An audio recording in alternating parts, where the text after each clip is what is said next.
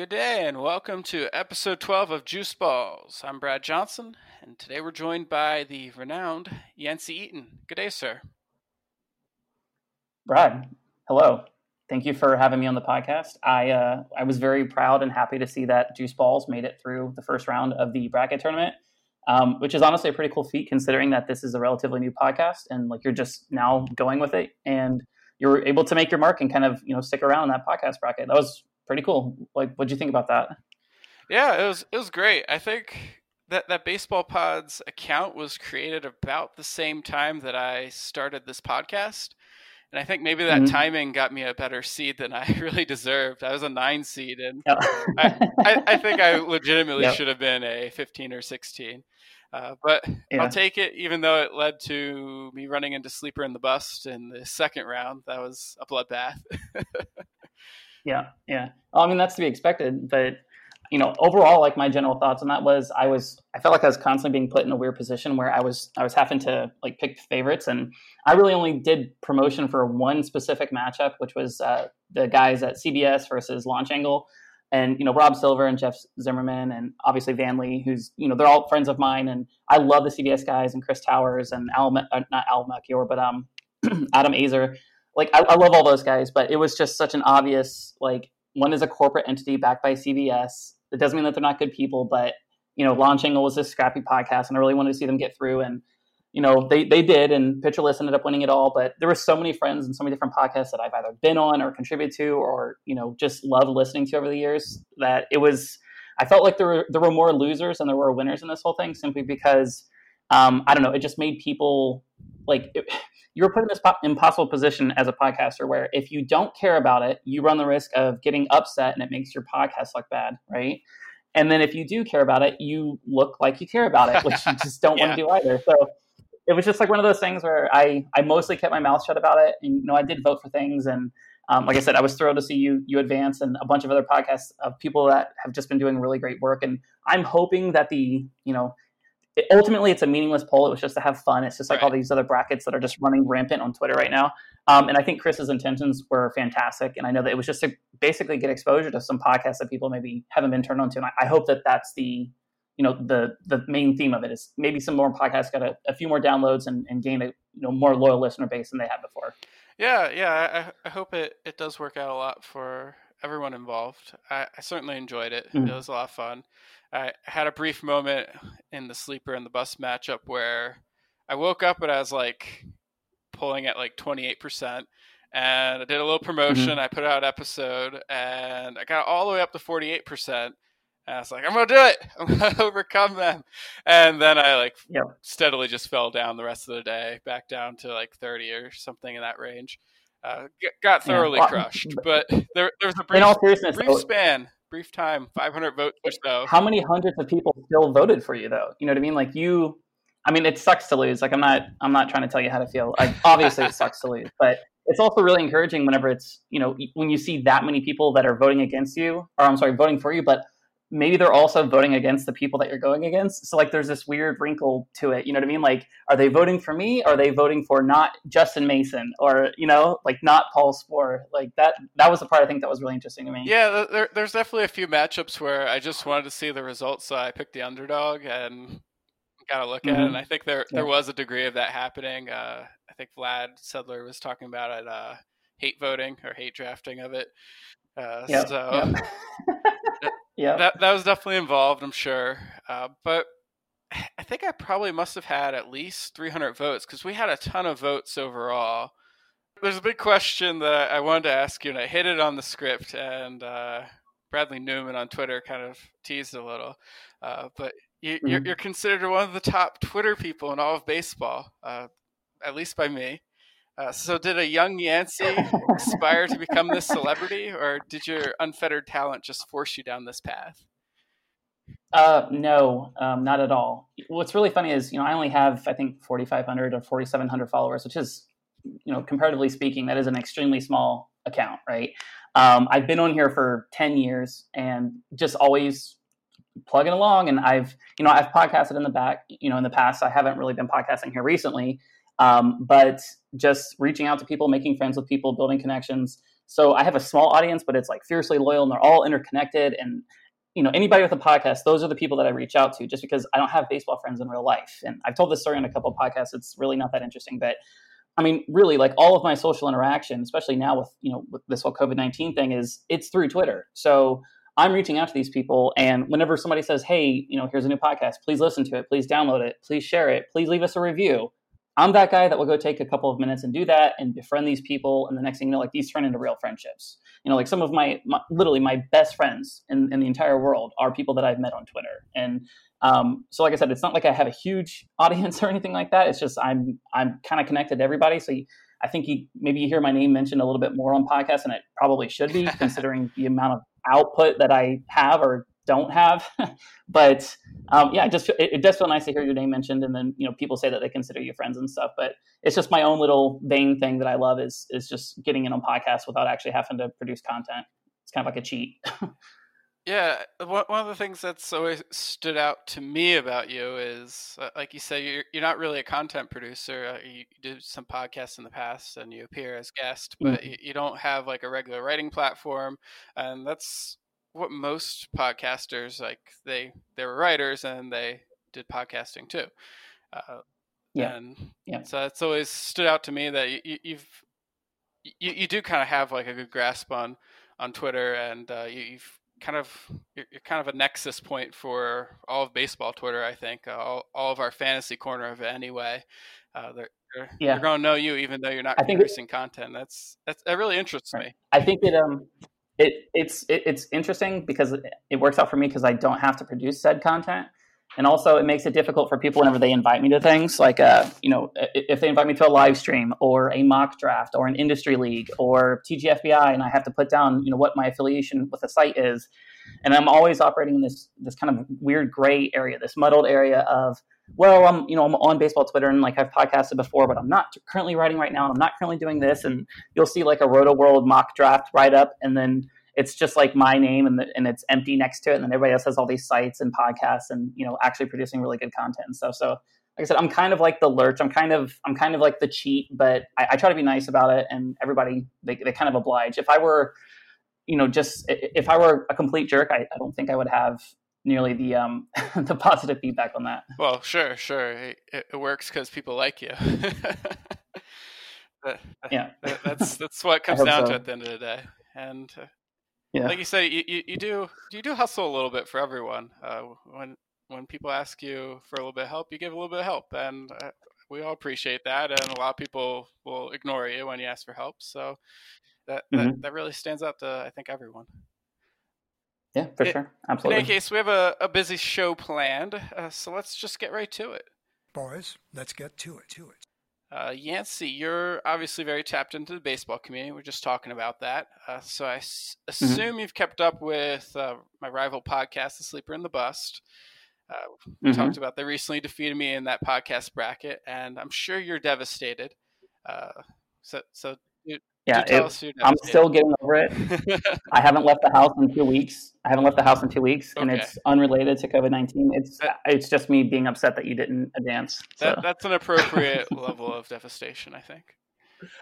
Yeah, absolutely. Uh, one of the things for quarantine content that Paul Sporer and Justin Mason are doing is they've turned to drafting pretty much anything.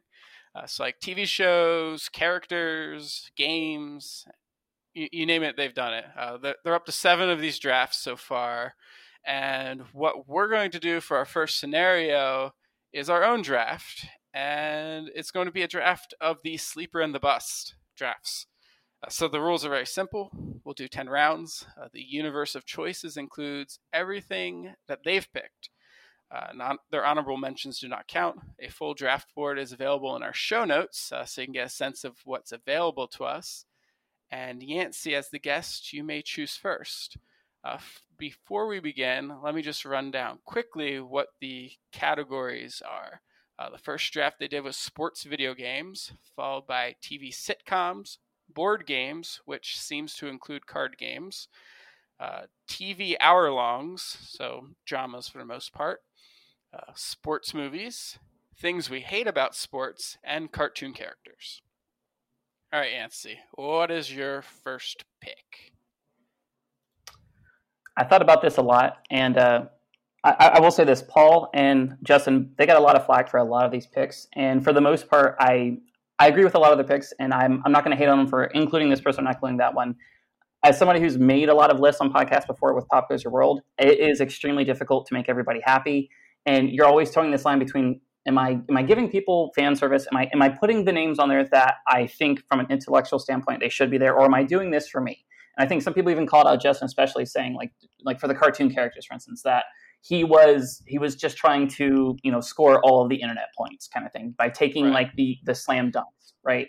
Um, I want to defend him a little bit. I, I I don't agree with that, but for the sake of this exercise, because it's a little bit more interesting, I'm literally just going to pick the stuff that I like, and I don't care if it's dumb. So with my first pick, um, I'm going to take what was Paul's first pick in the TV hour longs. I'm going to take Breaking Bad.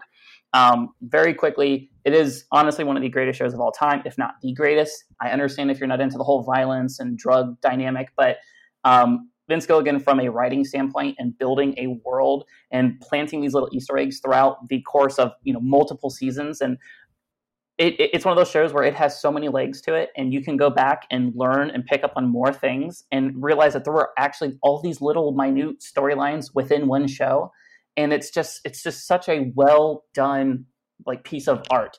I timed it whenever um whenever the show was on TV. I never watched it because I don't have cable, and um, I promise you, all of our rounds won't be this long. This is our first one, so the next ones will be shorter. Um, but uh, I, I I timed it to where I caught up on Netflix, and then the day before I watched the last episode, it was actually the season finale on TV. So I got to watch it live and kind of sweat that with everybody on Twitter, and it was it was honestly one of the coolest experiences of my life. Just like that communal appointment viewing that is like so rare these days. Like you really only see it for live sports, and you see it for you know Game of Thrones or like a handful of you know huge big time legacy type shows, but um, Breaking Bad is just it's so phenomenal, and if you guys still haven't watched it, you have to. That's that. It's the one v one. It is the very best show ever. Um, so that's going to be my first pick. Sorry it was so long. I, I appreciate the explanation. I was going to actually ask you to elaborate if you didn't on your own, so that worked out. Mm-hmm. I'm also going with a Paul first pick. Uh, his very first pick mm. was from the Sports Video Games Draft MVP 2005. I had the I, originally had the PlayStation version, uh, which I think a lot of people uh, played it through PlayStation. But I also eventually got the computer version after they didn't update. Uh, that's the final year of the series, and the computer version had a, a very active online modding community. So they actually put out a whole new, pretty much rework of the engine. They, they called MVP 08 and they did updated rosters through at least 2014 which is when i stopped playing it. So i, I gave that game a good nine ten year run. And it's mm-hmm. it's still the best like most fun baseball simulation that i've played to date. Uh, so i'm putting that down as my sports video game and first round pick. You know what? Nobody not nobody, everybody that I talk to and I see on Twitter and everything, everybody keeps talking about that game over and over and over. I've honestly never played it. And it's one of those huge glaring kind of things. Like when I tell people I've never seen any of the Godfather movies, they just look at me like I like I have face cancer and it's contagious.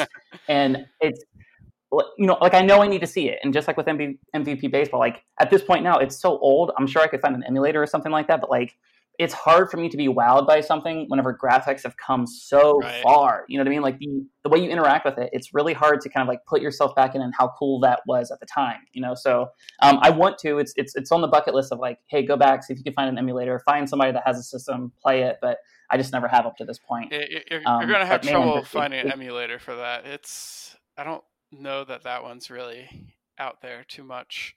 Uh, yeah, pretty niche. Yeah, uh, but yeah, fair enough you're not gonna be able to go back for that one. You you can go back for Godfather, which is it, it's fine. You know, like people freak out about things. It's it's a solid mafia movie. You, you've seen it all already because people have uh, mm-hmm. copied it so many times over the years. So it's it's not going to like surprise you in any way. You already know about the big scenes, I'm sure. Uh, so mm-hmm. you know, whatever. Don't worry about yeah. the Godfather. That's my take. th- that'll be the, the headline whenever you post this on Twitter. Don't worry about the Godfather, whatever, in quotation. yeah. All right. All right. So round two, right? Yes. It's on me again. Um, I'm going to take a Justin pick uh, that was from the sitcoms, and I'm going to take The Simpsons. Um, so if you want to talk about body of work, obviously, like they, I think they originally aired at, on the Tracey Ullman show back in like 1987 or 1988. Um, they've been around for decades at this point. They're an American institution. Everybody knows The Simpsons. Um, everybody also knows that you know the last couple of years they have kind of fallen off, and you know there were rumors you know 10 15 years ago that matt groening wanted to leave and hank azaria was going to leave and yeardley smith was going to leave and all these different people are going to be you know breaking up and whatever. But for whatever reason it has still stuck around. Some might argue that maybe it should have drifted off into the sunset because you know let's let's be honest you know the the level of production isn't as great as it once was. I will get that but every once in a while you still get a gem and like I said, because it does have such a huge category or such a huge catalog, you know, season seven through 10 is like the golden era of The Simpsons. There's just so many hundreds of episodes that you can just break down into. Like, um, I think my personal favorite is whenever Bart sold his soul, his soul uh, to Milhouse. That episode is just absolutely incredible. I love the Irish Festival. Um, I, I, can name a bunch of little ones that people, you know, would, would gravitate towards. I'm sure people are just screaming at me to not, you know, to name other episodes that they're into. Um, but it, it really is just an American institution, and like I said, it's it's 22 minutes long when you account for eh, commercials and everything, um, and it just it's it's it's so it's so iconic. I mean, even some of the worst episodes, it's just like pizza. It's bad pizza, but you'll still eat it. You know, just like with The Simpsons. Even if it's a bad episode that doesn't really make sense and it doesn't hold up to that high standard of like season seven, I'm still going to watch it every single time it's on TV. So that's my second pick. It's a classic. It's an American institution. I've been told that I look like Bart Simpson just because like I have a weird shaped head and a weird face. So um, yeah, he's kind of like my kin in that sense. But yeah, that's my number two is The Simpsons. All right, all right. The uh, the one you talked about kind of not criticizing Justin Paul too much for leaving things out. I was a little sad that they mm-hmm. left out South Park. To me, at yeah. least, it's it's on a, the same level with The Simpsons. I wish it was there to pick, uh, but they're they're a little bit the same way in that they they have some lulls and then they come back and they're just spitting fire and then they're they're clearly out of ideas again. Do you have a favorite South Park episode, oh, by the way? Yes, I, I, think it's I think it's the Warcraft one.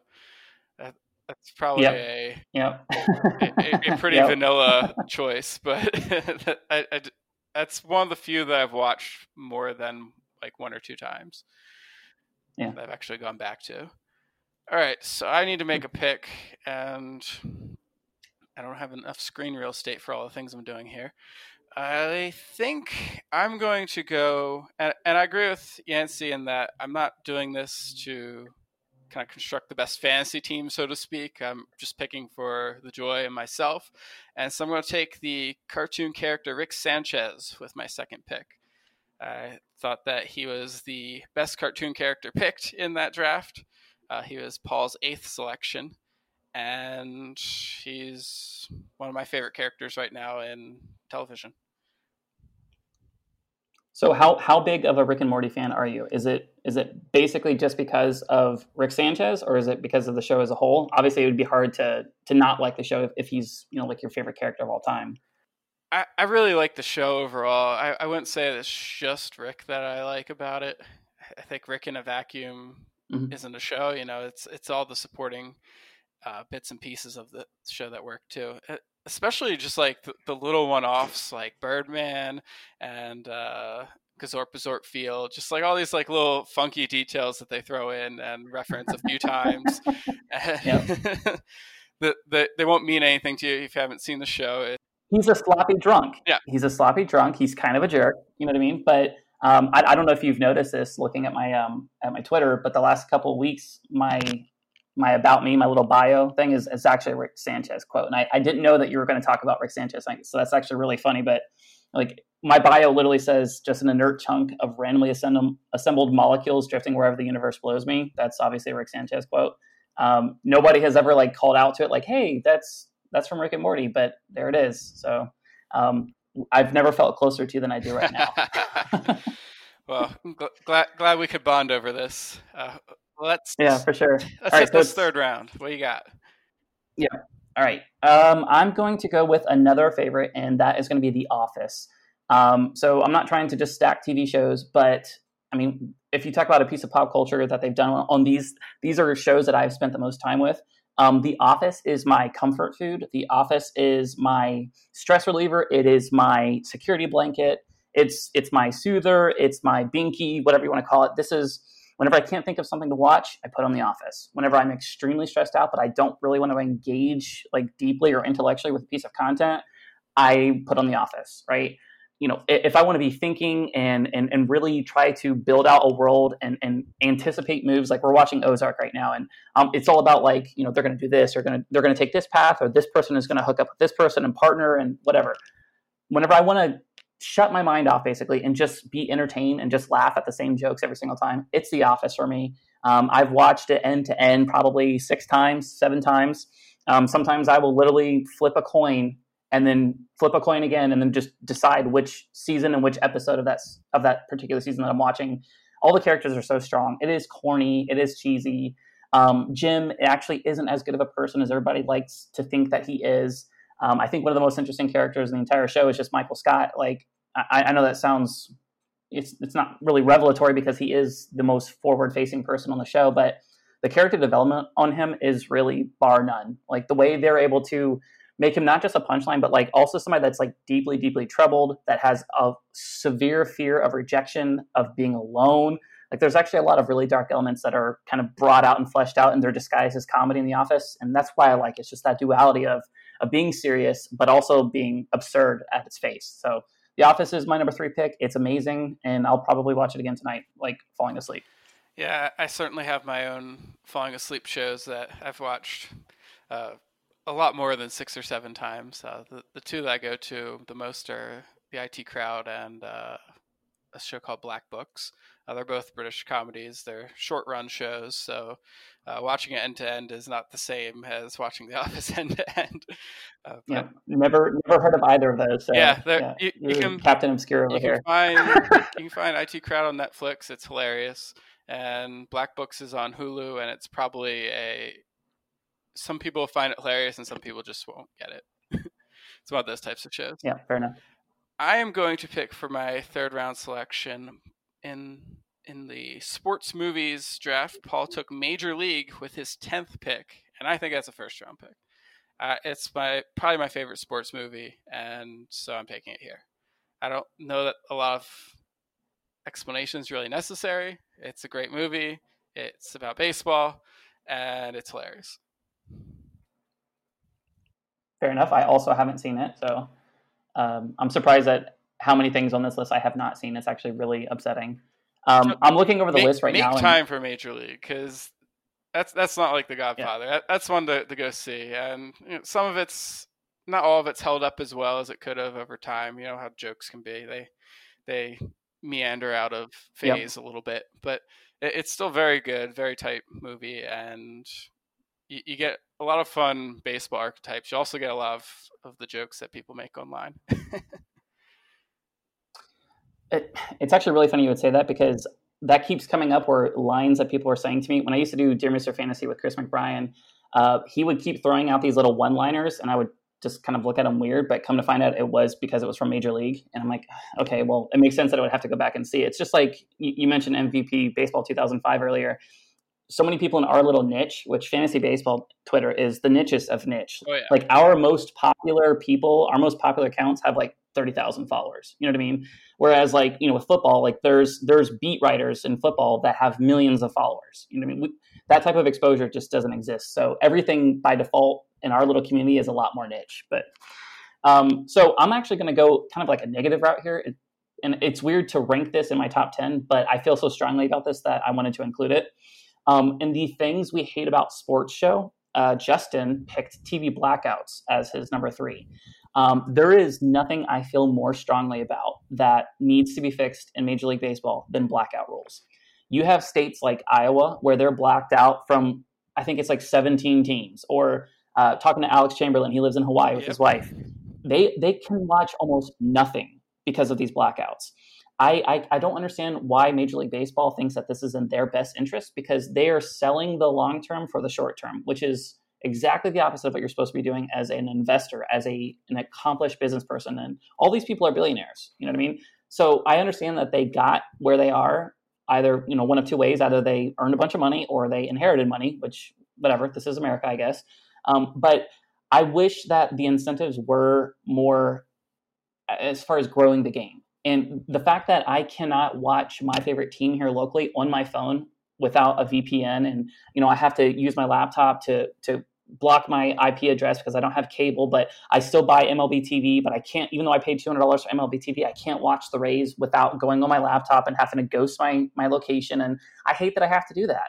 I hate that that's the user experience. It's not that I don't want to pay money. It's that if I got cable, it would literally only be to watch baseball. You see what I'm saying? Oh, yeah. Um, I think it's killing the game. I think it's it's an absolute cancer. Um, I feel so strongly about it, and I, I think this is one of those things where you know, eventually it is going to change and you're going to see them open up things a lot. And I think the game is going to completely explode. So TV blackouts, that's my number four. I, I agreed with everything Justin and Paul said. It is the worst. And the only people that like it are the 30 major league owners. Yeah. And I, am not even sure they like it. It's just like a, a weird corner they've backed themselves into to, in order to get a little more TV money now.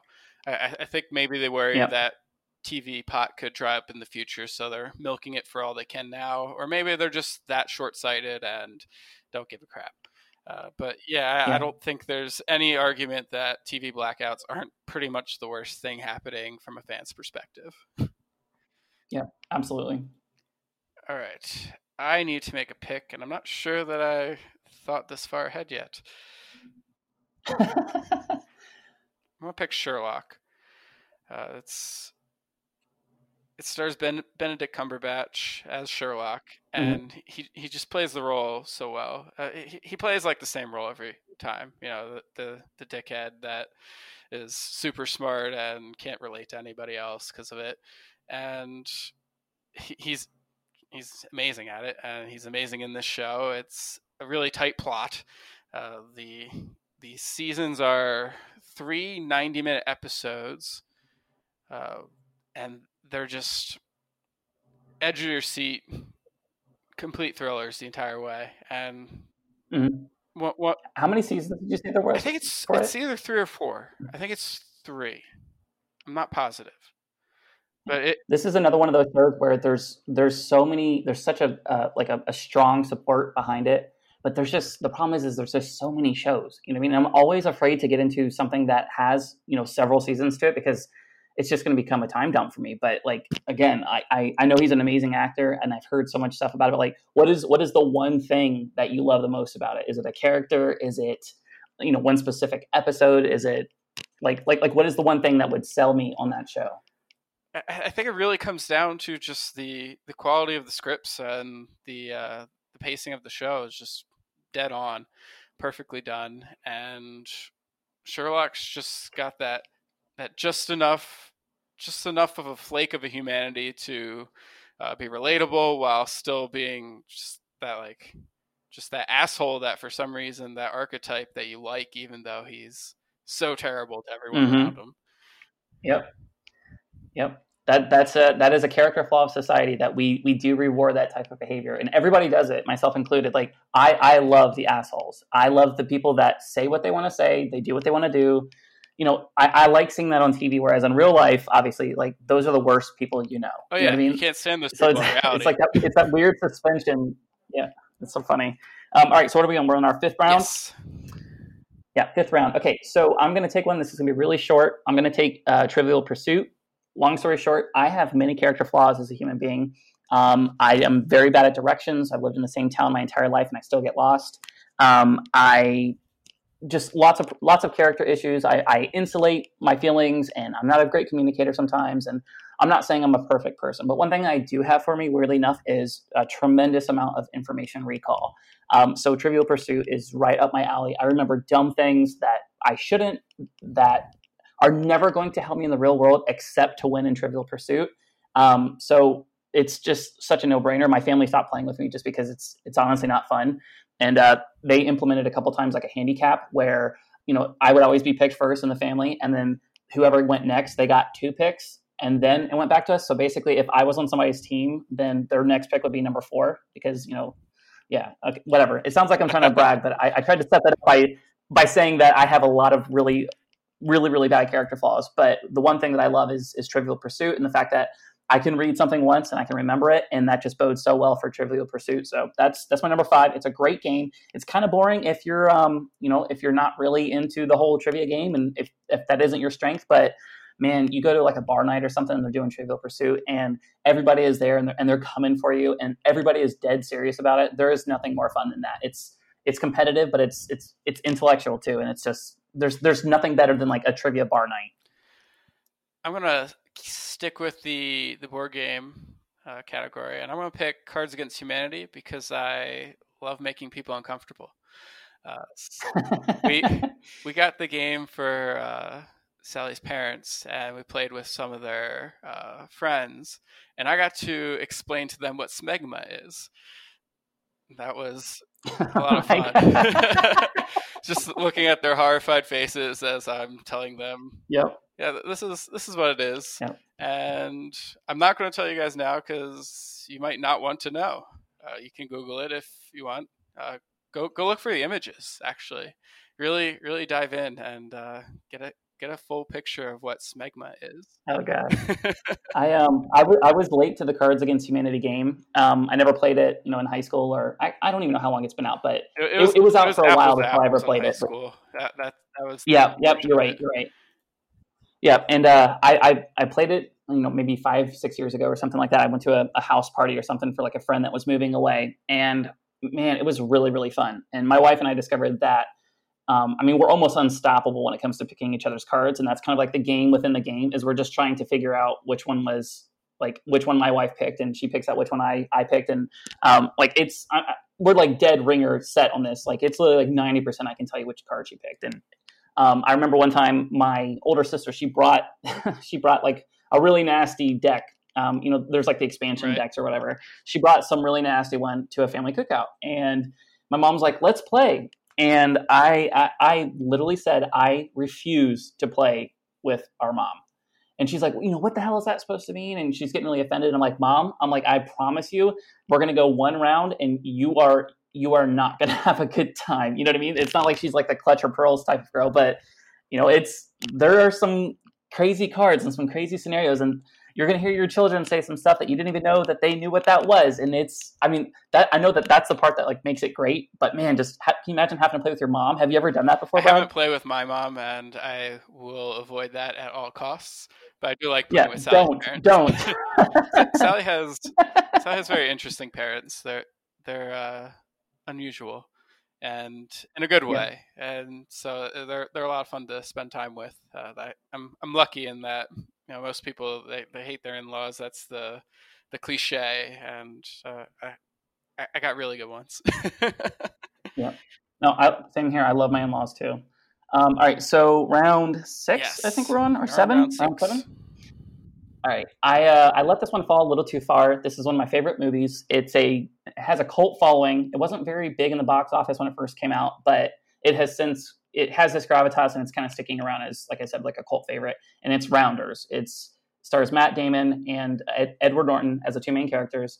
Um, they play poker and they're poker degenerates basically. And without going into too many specifics, it's they get so many things right about actual poker. You know, and I, I've played a decent amount of live poker, not nearly as much as I'd like to, but um, just the interactions that they have with each other, that they have with other players, the things they say, the excuses they make, all these different things like they you can tell that they actually did a lot of consulting with oh, people yeah. who were actually intimately involved with the game you know that that was a it, it's the definitive poker film uh, every, yes. every other like I, I shouldn't say every other but so often you see poker depicted in media and it's so half-assed uh, that that whole i see your your bet and i raise you it's a string bet it's illegal and it's in every every scene of every yeah. like sitcom. Yeah. and I I, yep. I always yell string bet at the TV. And every time I'm playing with new people, I have to explain to them if you try string bet, I'm going to freak out. I'm going to throw things yep. at you. You can't do it. And yeah, that yeah. You, you, don't get any of that shit in rounders. It's all very uh, authentic and uh, at the same time, it, it's an interesting movie. It's got good plot. It should keep everyone happy if you like, you know, drama, action, that kind of stuff. And immensely, immensely rewatchable too. A lot of movies are great movies. Like, you know, Citizen Kane is a fantastic movie. I've seen it a couple of times, but guess what? It's not really the most rewatchable movie. Vertigo is a fantastic movie. I saw it once. I'm kind of done with it. You know what I mean? It doesn't have that same replayability. Whereas, you know, anytime Rounders is on, you'll find me watching it. That's a characteristic of good sports movies, and you know, calling poker a sport, I, I don't, I don't know how I feel about that, or I, have never decided. But it, it, it's certainly, from a movie perspective, it, it's in that genre. And with a good sports movie, it's just like a friend that you can come back to again and again. Uh, so so replay, uh, rewatchability, uh, that's a big part of it. Yeah, absolutely. All right, so I gotta make a sixth pick. All right, I'm gonna go pretty serious with this one. It's MLB service time manipulation. And kind of goes back to your blackout arguments and it's just it's bad for the sport. You shouldn't be hiding the most exciting players and young players who are going to be stars are the most exciting players. Uh, they're not quite there yet. You don't know for sure that they're going to peak but when they do it is the best thing in the world. And you shouldn't be hiding vladimir guerrero and wander franco he, he could probably hold his own in the majors right now, and you know they're they're going to try to figure out how to get the most service time they can on him, and COVID's probably helping them with that too. But these these superstars in the making, we we should be allowed to see them grow in the majors, and the hmm. manipulation mm-hmm. of service time prevents us from banning that. Can I also say that it is it is such an insult to our collective intelligence whenever everybody knows that it is service time manipulation and that they're doing this just to get that extra service time, everybody knows this. The player knows it, the team knows it, the fans know it, everybody does. And yet they still have to lie. They still have to say, "Oh, we want him to work on his defense."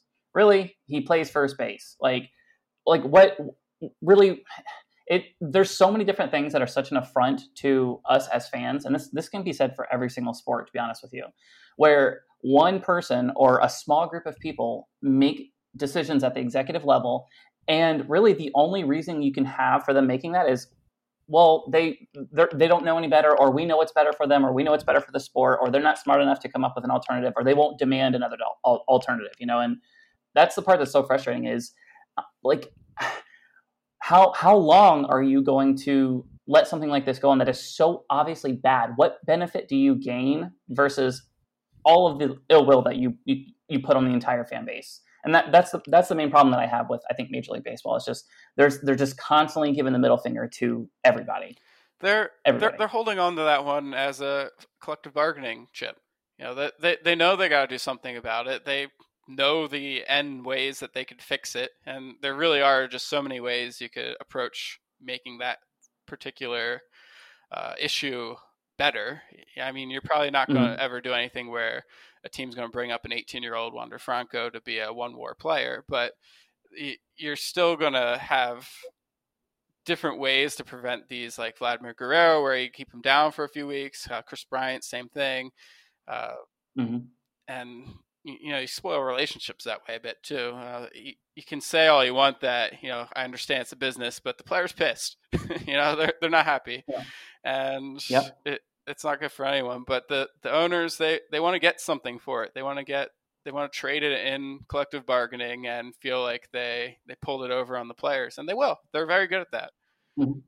Yep. yep, I agree. All right, so what are we on round seven, seven or eight? Seven. Okay. All right, so I'm going to go with a personal favorite from my childhood. Um, back in the day, I was wearing number 41, and I was playing Pop Warner football for the Riverdale Wildcats. Um, and whenever I was doing that, we were a pretty good team. We didn't go super far in the playoffs, but we were a really good team. Won a bunch of games and everything. And uh, in the middle of the season, a movie came out that kind of like really made me love football and made me really enjoy what I was doing. Uh, the the movie is Remember the Titans, starring Denzel Washington. It is a fantastic movie. Uh, there's certain parts and elements to it that don't really hold up now, and they're they're you know a little not PC, obviously. But um, just as like a background, I like I said, I went to I played for the Riverdale Wildcats, who were a local team. I was one of three white kids on the team, and the rest of the team was all people of color. They were all bigger and faster. I was a very slow grower, so like I was literally less than five feet tall, very very small, very very skinny, but I could run, and I could run very very fast. Um, and you know, my mom was like, you know, are you sure you want to play sports? Are you sure this is for you? And I'm like, yeah, I'm going to do it. And just being around that environment and like seeing how much we ended up going to see this movie together as a team, by the way, once we made the playoffs.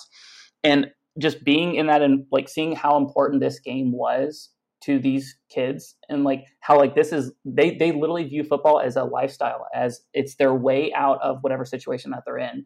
And you know to me like it was just something to do something to have fun. But that that whole ethos that you see surrounded around that movie where it's like no like this like football is life. You know I, I i consider myself now more of a baseball fan than a football fan but there was a while there where i didn't even know about baseball. I never played little league baseball. I never watched on tv none of my family likes baseball at all like it's not something that was ever discussed in my family um, so it was always just kind of football and um, I'm not doing a great job actually describing the movie. Um, I don't want to give too much of it away because there's some you know plot elements and stuff that really you know you want to see it live if you haven't seen the movie before and not have somebody tell you it. But it is a beautiful movie about race relations, about learning to accept other people. Um, you know, there's all types of different characters, and it's not even just a black and white thing. There's you know sexuality involved and, and appearances and, and, and all these different elements that are rolled into a sports movie and it does it in such a way that it's not shoving it down your face. It's not it's not force feeding you a message and it's not force feeding you some some idealized agenda of what a movie should be or, or how society should act, but it's just a smart, articulate movie. It gives me goosebumps whenever I watch it. Like it brings me back to all those memories I had of playing pop sports. And it's just I don't know, it's just one of those nostalgic things. It's tucked away. It's been a long time since I've seen the movie, but I, I still remember so many scenes so vividly. And um, yeah, it's just one of those weird links to the past that I'll, I'll kind of always have. Yeah, that was that was a good movie, and I remember we, watched it a bunch of times in school. It was one of the go-to teacher doesn't want to teach movies. I think for my seventh pick, and this was actually selected in two different drafts, so once as a show and once as a character. I'm going to take Archer. I'm going to take it as the show because uh, I, okay, as much as I like the character Archer, he's not even my favorite character in the show, so I think I got to pick the show. I don't know how much explanation it needs. It's a another raunchy cartoon, kind of like Rick and Morty. The, the thing I, I really like most about the show, it's it's a weird thing to like most, is that they they cast Jessica Walter uh, to basically be her character from Arrested Development. It's like they uh, like they just transported her into this cartoon. Uh, she's she's uh, animated to look like herself. Uh, her character is exactly the same, the same kind of wit and commentary, and now she's a, a spy master. And I just love how they they didn't change her at all. And, and some of the other supporting characters are also very entertaining. Uh, they all have their mm-hmm. moments. Mm-hmm. Uh, Chris Parnell's character is just ridiculous. Uh, his his name's Cyril Figgis. He's a comptroller and completely completely useless at most things, uh, except for accounting, apparently, uh, and hmm. butt of most of the jokes. Uh, I have never seen Archer. I, I, think I've seen like little bits and pieces of one or two episodes. My wife, however, ha- I think has seen all of them, um, and she she was just such an adamant fan. Like she has she has like you know weird little side interests as far as like shows and hobbies and movies and stuff that she holds on to. And that's one that she's always told me. She's like, Oh, it's amazing. She's like, you don't want to start it because as soon as you do, like you're you're gonna be completely engrossed in it. And you know, like you said, like I've heard it is raunchy, it is very, very adult, but I'm so into the adult cartoons. That is a genre that I'm just like I'm very, very into.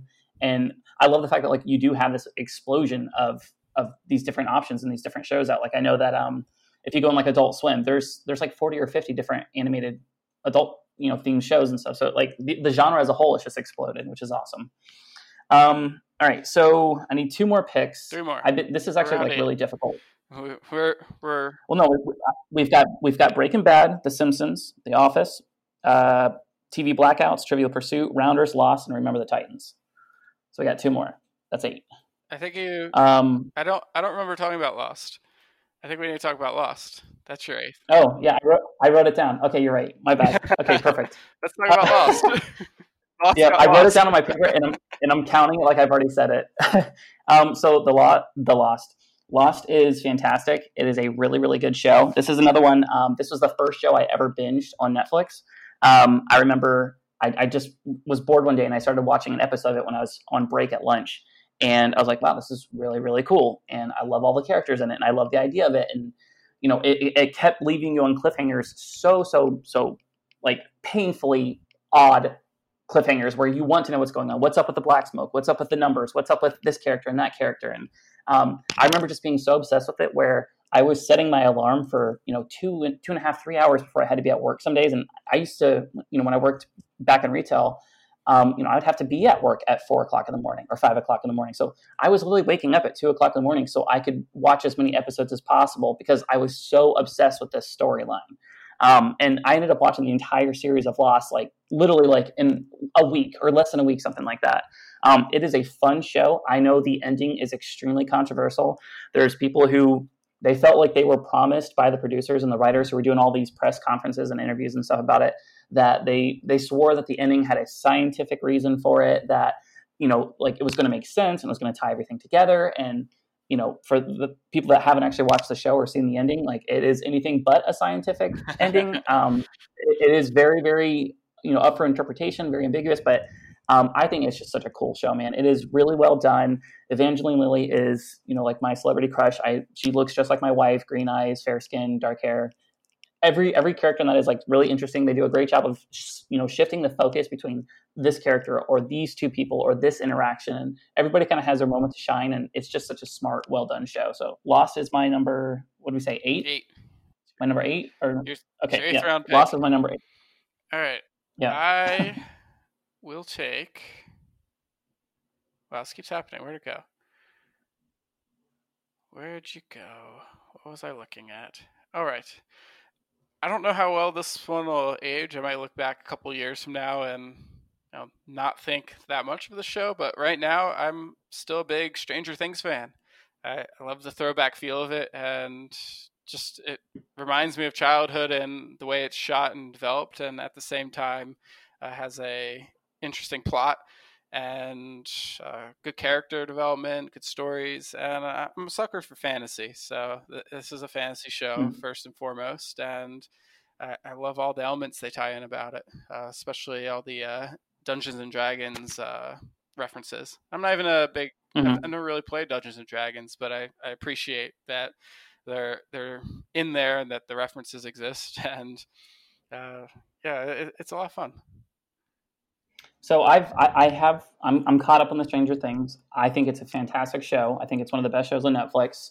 I know people who literally just have a Netflix subscription so they can watch Stranger Things. So if that's what Netflix was aiming for, they accomplished oh, yeah. it because it is a fantastic show. Um, I'm, I'm hoping that we start obviously like how they led up to the, the newest season that's coming out. We're going to see this, but um, there's certain suspensions of belief that you have to have in order to enjoy the show, oh, which is like like there's how it's how the the idea of all these monsters and and you know this whole world is contained in this one little town and it doesn't get out and you know it's it's all based in this one little area and it's not more of a that that part I I kind of have you know I take issue with but again I understand that it's a show I'm really excited to see in you know future iterations of this. I want to see this expand. I want this to become a world thing, multiple countries, like you know governments having to work together and it not being this little insular, you know, little little town over here, and I, I want it to become like this big, expansive, you know, I, I, dare I say multi-planetary? No, I'm just kidding. Not that, but like I, I, I love I love the franchise. I love the characters. I love this soundtrack. Um, I don't know if you're familiar with the band, but it, they're called Survive.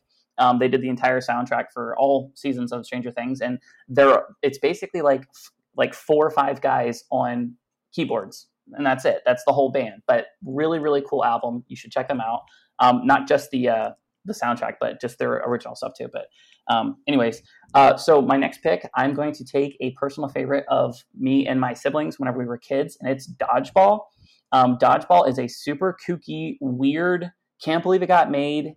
Probably it doesn't age well, but immensely quotable movie that is it's just dumb and I love it so much. Like there's there's so many like fun characters. Ben Stiller is amazing. Vince Vaughn is amazing.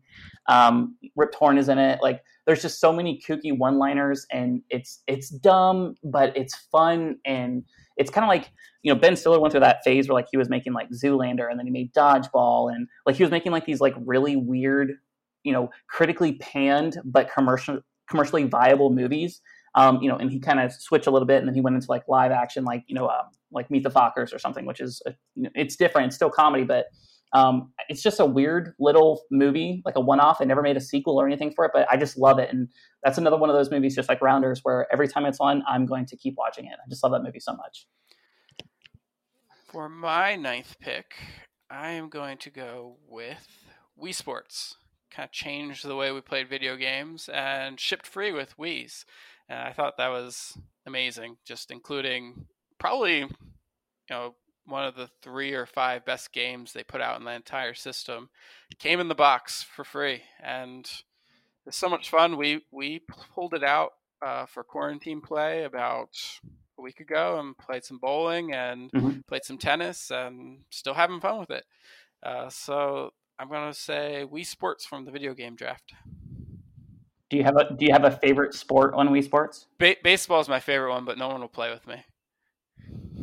Yeah, yeah, true. Uh, okay, so we have one or two more picks. I keep losing count. Last pick. One more. All right, man. This actually is really tough. I'm, I'm, I'm doing like what you're doing is where like I keep, I keep looking over it and I want to pick something and then I see something else that I like that sticks out. But you know, I'm. This isn't a safe pick, but it's it's the right pick. Um, considering the fact that I I mentioned the show earlier, but I'm going to take Homer Simpson. Um, Homer Simpson is he he is America to put it bluntly. Um, one thing I love about Homer is the the writers and the and the voice actors. They've made it a point to to to make it to where he's not just like a dumb drunk dad. Um, like there's so many different you know avenues that they've taken before where they actually made it to be where like you know he he can be extremely re- remorseful and thoughtful and and artistic and crazy but also like he can be inventive and and and, and think on you know think on the fly and and get things accomplished and surprise people. And that's what i love about him is like yeah like there's like the default you know he you know he drinks and you know he he burps and he's obnoxious and he chokes his son out and but they really they didn't keep with that same spiel for 25 years. Like he's had he's advanced he's developed. I almost wanted to go lisa simpson here too. Lisa simpson is like one of the most interesting characters like in tv history but I'm, I'm going with Homer just because he is such an American institution, and there's so much to him. I've literally read like think pieces and stuff on Homer Simpson about how he really is like an allegory for life in America and like all of the different you know paths to life and, and, and different levels and, and, varying complexities that each of us has. And you know like there's a good side to him and there's obviously a very bad side but he's just such an interesting character. He'll be around forever i hope. And um, yeah so hat tip to him uh, hat tip to Paul for taking him. I can't believe he fell to the ninth round of the cartoon yeah, characters somehow. draft, which is just insane. Yeah, that is absolutely insane. Like Roger Rabbit went before him. Bugs Bunny was the first overall pick. Like, are you serious? You know, like that cartoon draft was one of their their wonkier looking ones, in my opinion. Yeah, I mean, do what you want, you know what I mean. But like Rick Sanchez was what your your second pick or your first pick? Yeah, I think it, he was right up there in the draft. I, I, I, love Rick yeah. Sanchez. I, I, I could see trying to sleep on him in the draft, but yeah. but at the same yeah, time, he's he's definitely a first round value.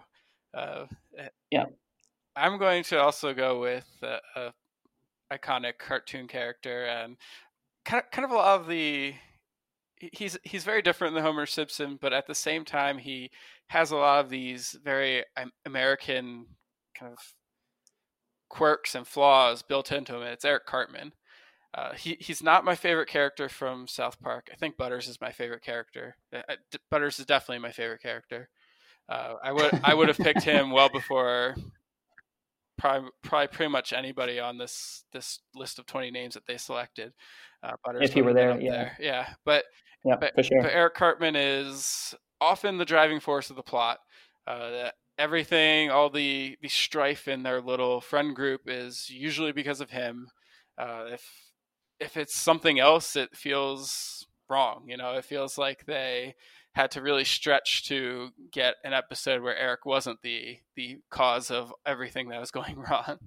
Uh, so. Yeah he, he's a big part of that show. He really has a lot of very American traits that, uh, for better or worse, are things that we should be aware of as a nation. And you know, if we really wanted to think about how cartoons can, uh, especially adult cartoons, can reflect on the way we are as people, you know, it's uh, it's something you could do with Eric. He, you could really study mm. him just like you could with Homer Simpson.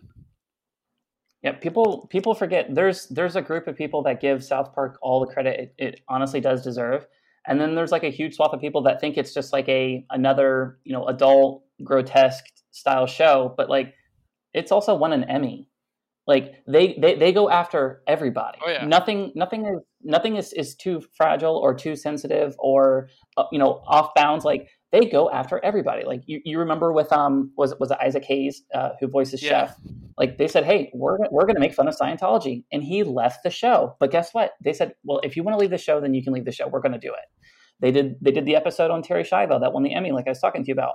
I encourage everybody go back and watch that episode. It is not what you think. They are not making fun of her. Like they they literally touch on like a humanist side to that that is I'm not even joking. I'm not even trying to sound like, you know, artsy or whatever, but like it was so beautiful how they classified that and how like they they went through that whole ordeal. And it wasn't even like they were taking sides or trying to um, you know, like basically like shove doctrine or, or like their theology down your throat, but it was just really, really well done. And I, I love the fact that they're they're not afraid to take chances, and I love the fact that they've always you know had support behind them that says, "Hey, go be yourself and go be honest and go do what you want to do." Like South Park really is, you know, it's it's on the opposite spectrum of of The Simpsons, obviously, because The Simpsons has always been on basic network television, um, but both you know pushing boundaries and and constantly like making fun of things and ridiculing things, but also being fair about it and, and knowing that not you know there's nothing that's that's that we can't touch on. I, that's that's why I've always loved South Park. And one of these days, I keep saying this. I I haven't seen every South Park episode, but I want to go back through and just watch episode by episode and like really invest like a whole summer on it. That was a fun warm up exercise, wouldn't you say? Yeah, that was great, man. I I need to take a shower almost. Yeah, uh, that that was just scenario one of four. Uh, I guess we'll try to move through some of these other ones a little quicker. Mhm. Yeah, we're- it's time to move on. And so, in the pre-show interview, you said that you're a big book reader. Uh, you then Mhm. immediately lost my interest when saying that you mostly read nonfiction. I never really have been able to sink my teeth into nonfiction, but you did Mhm. also include science fiction, and that's something I could work with. Uh, so we're going to do a little riff on Flight of the Conchords and their uh, breakout song "Robots." It is the distant future, the year 2030. The world is quite different after the robo uprising of the late 20s. There is no more sign stealing. There is no more unethical treatment of the minor leaguers. Well, there are no more minor leaguers. Finally, robotic umpires rule the world. The humans are dead. Uh, so here's what I want from you, Yancey. Robo umps Okay. rule a post human society, and being umpires, their overriding urge is to officiate a sport. Uh, they need that positive feedback of you know calling ball strikes, uh, making judgments, or else they'll slip into robo depression. Uh, so what I want you to do is try to recreate robo baseball. And some things to consider might be major rule changes from vanilla baseball, who plays, are there even teams, etc. Uh, all right, so I'm, I'm thinking about this a little bit. If, if we're in the future and these are all robots, right? We have to assume at some level that they're operating around this same level of artificial intelligence, which that makes it really, really difficult. So, do we want to have a, a game that is all robots and it's robots umpiring robots? No, because I mean, statistically speaking, like they're all going to be running next to perfect uh, or making the most optimal decisions or you know laser focus and they have all these different tools and, and, and devices built inside them that is going to make randomness a problem, right? So, what do I suggest? We play this out with robot umps, only we have animals playing, okay? Think South Park episode where they make fun of Family Guy by the manatees, and like the manatees use like ping pong balls with the topic of a show, and whatever the balls the manatees, you know, drop down the little chute or whatever, that's what they write a show about. Um, something similar to that we, we, we have we have manatees, probably primates, something that can hold some sort of bat. Yes, it's going to be a super low scoring environment, but I think this is the only way that you get some sort of you know randomness to this, and you keep the robots happy. Okay, because it sucks. Yes, this is a post human world, and all of the human beings are gone, but there still are animals, and we need to think of the animals. You piss off the robots. If you get the robots depressed, who's next? You see what I'm saying? So implement the animals in you know invoke some sense of randomness to the entire process keep the robots happy and then hopefully in 100000 years we see some sort of sentient life form uh, or maybe perhaps our primates can you know transcend they can incorporate some sort of artificial intelligence and they can become the humans. That's that's my proposal. It, it's it's fascinating because we're we're we've made a scenario where there aren't really fans. You're not really doing this to entertain anyone mm-hmm. really. It's just to give the umpires the ability to fulfill their code uh, so yeah what, what you've created works it's it's kind of like babysitting yeah all right. Well, let's, for the sake of finishing this episode, let's move on to scenario number three. Uh, another one of your interests was music. Uh, I think a lot of people like mm-hmm. music. And what type of music gets you going? Uh, so I play a bunch of instruments. I play the drums, uh, keyboard, vibraphone, marimba, xylophone. I love music. I love every single type of music, and I hate whenever people say, "Oh, I listen to everything," but really they don't. But I genuinely listen to everything. You know, I I, I love jazz. I love you know the heaviest death metal you can possibly imagine. I love folk music. I love bluegrass. I will literally listen to anything.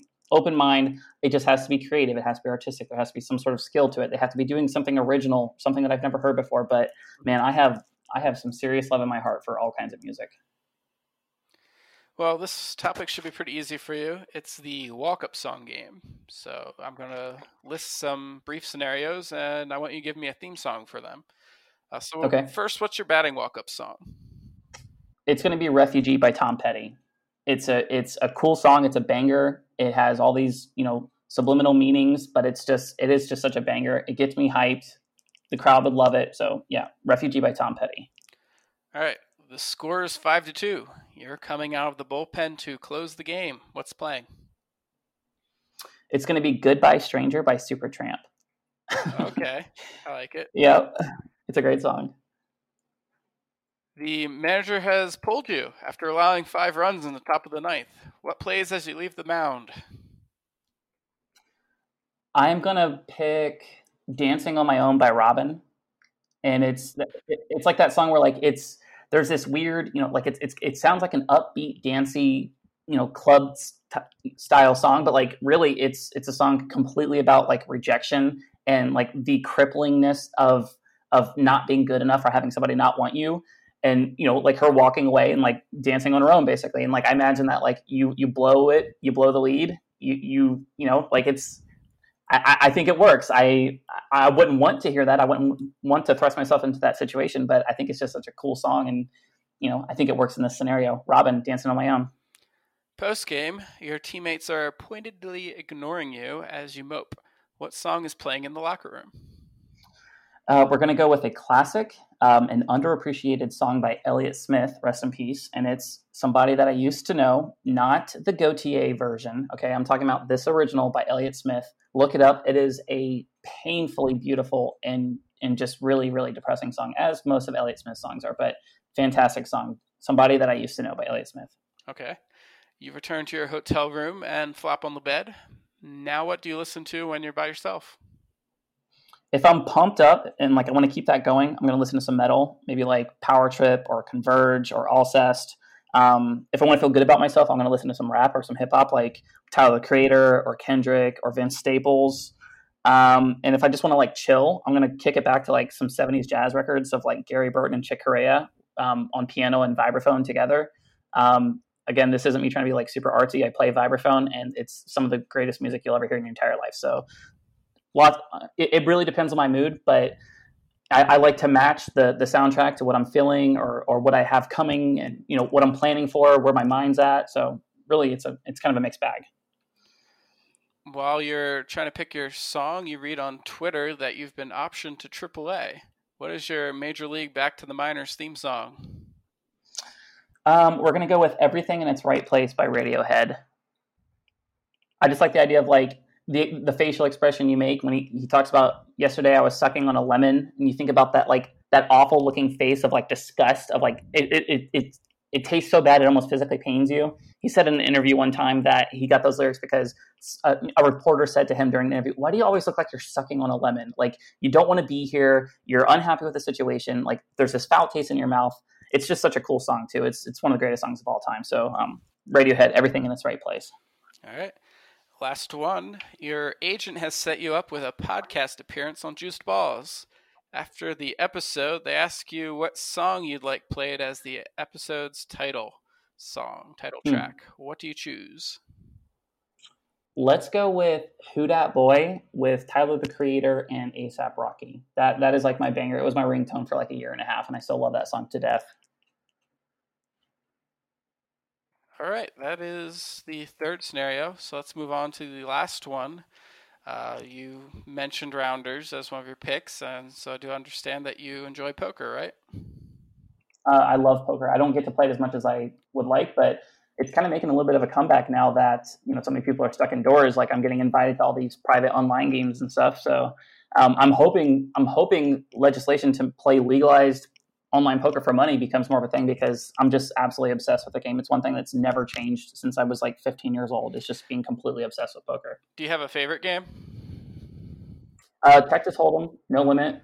Um, you know, I, have dabbled with other games like Razz or Badugi. Um, sometimes I'll play PLO, Pot Limit Omaha, but um, I think No Limit Texas Hold'em is just like the perfect game. It's quick to deal. Everybody only gets two cards. You can have a bunch of players playing at once because of the size of the deck and stuff. It's just it is such a perfect game where there's a lot of strategy involved, but the fact that it is no limit and you can go all in at any moment, it it creates so much of like an uncertainty and a randomness to it that it, it really is just a, a beautiful, perfect game. It's it's up there with like chess and like soccer as like the most beautiful games in the world. Like I, I truly believe that it is absolutely perfect.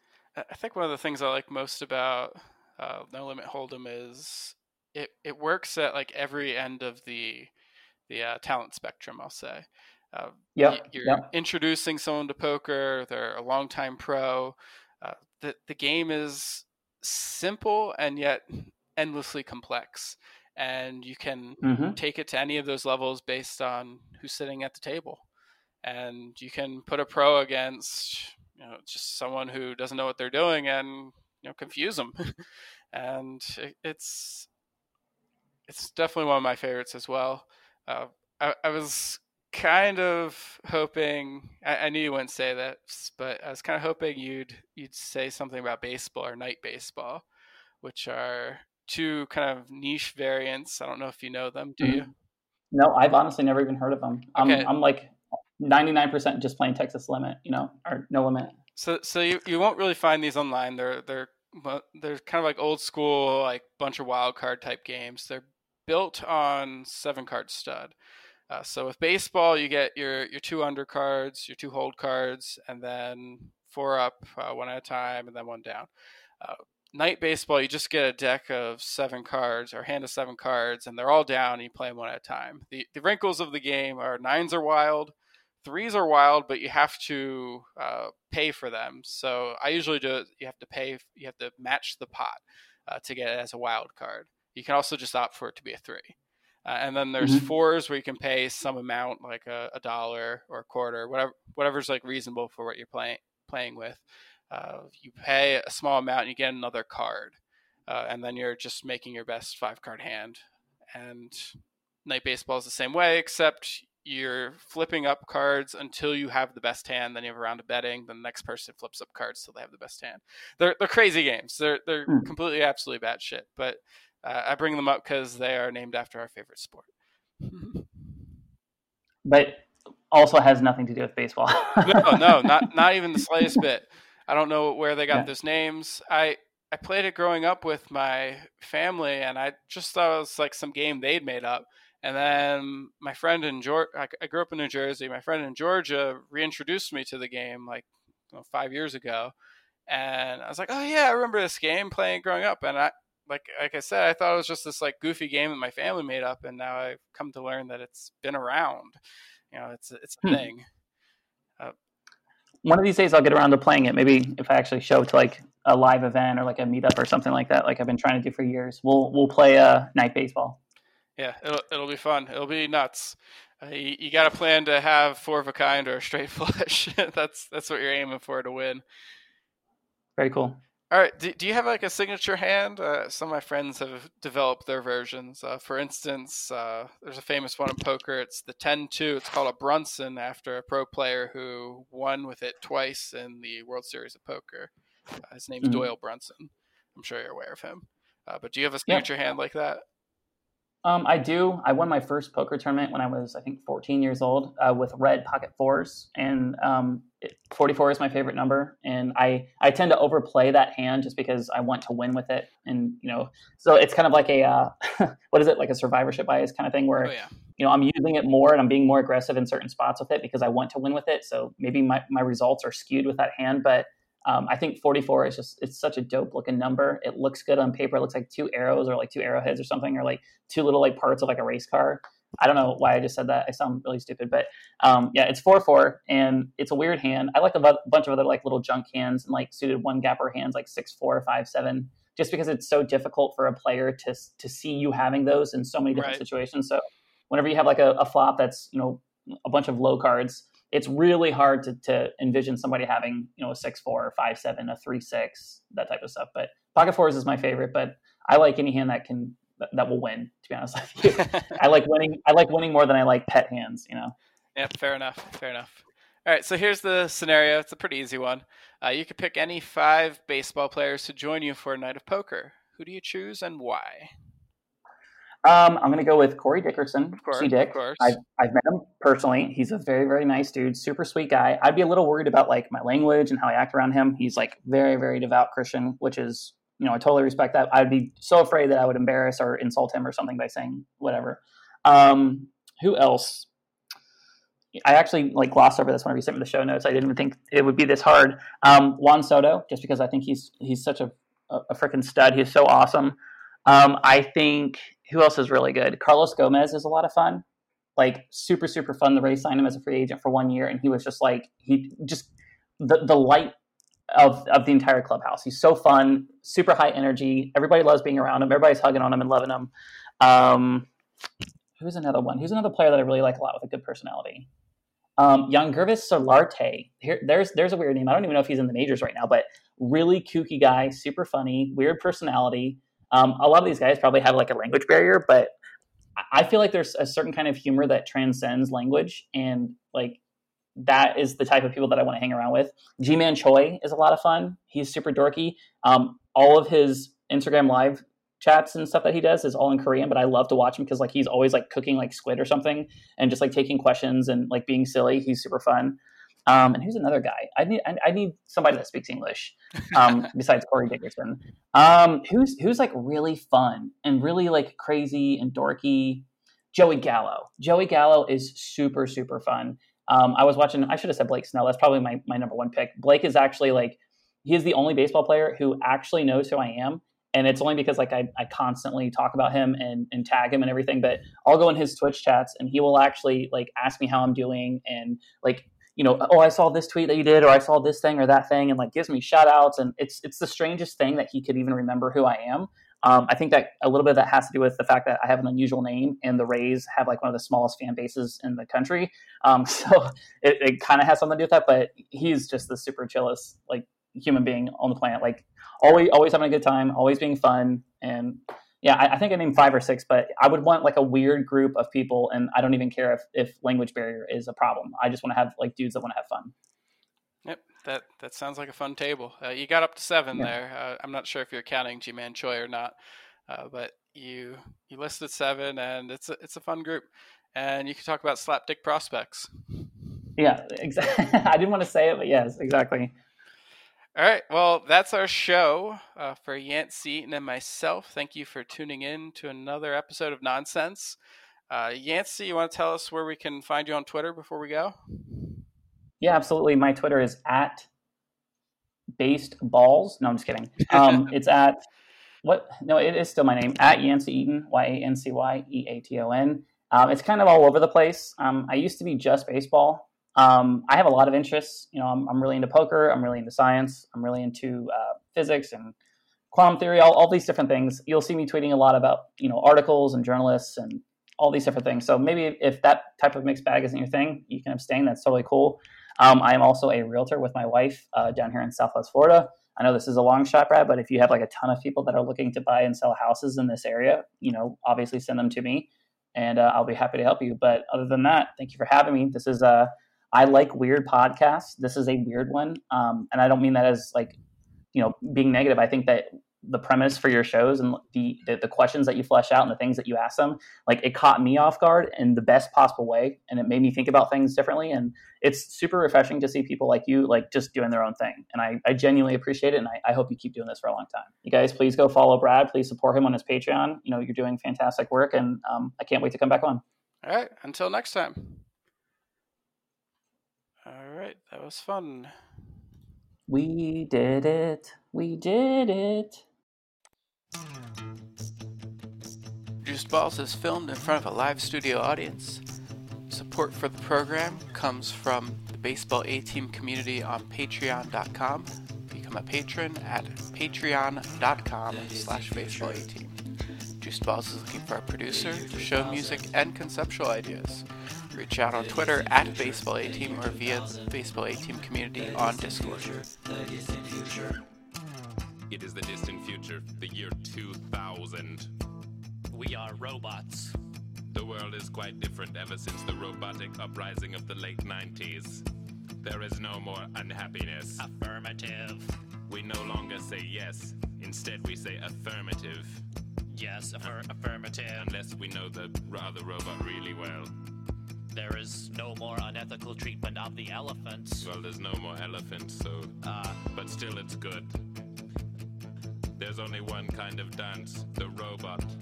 Oh, and the robo. Oh, and the rope. Two kinds of dances. But there are no more humans.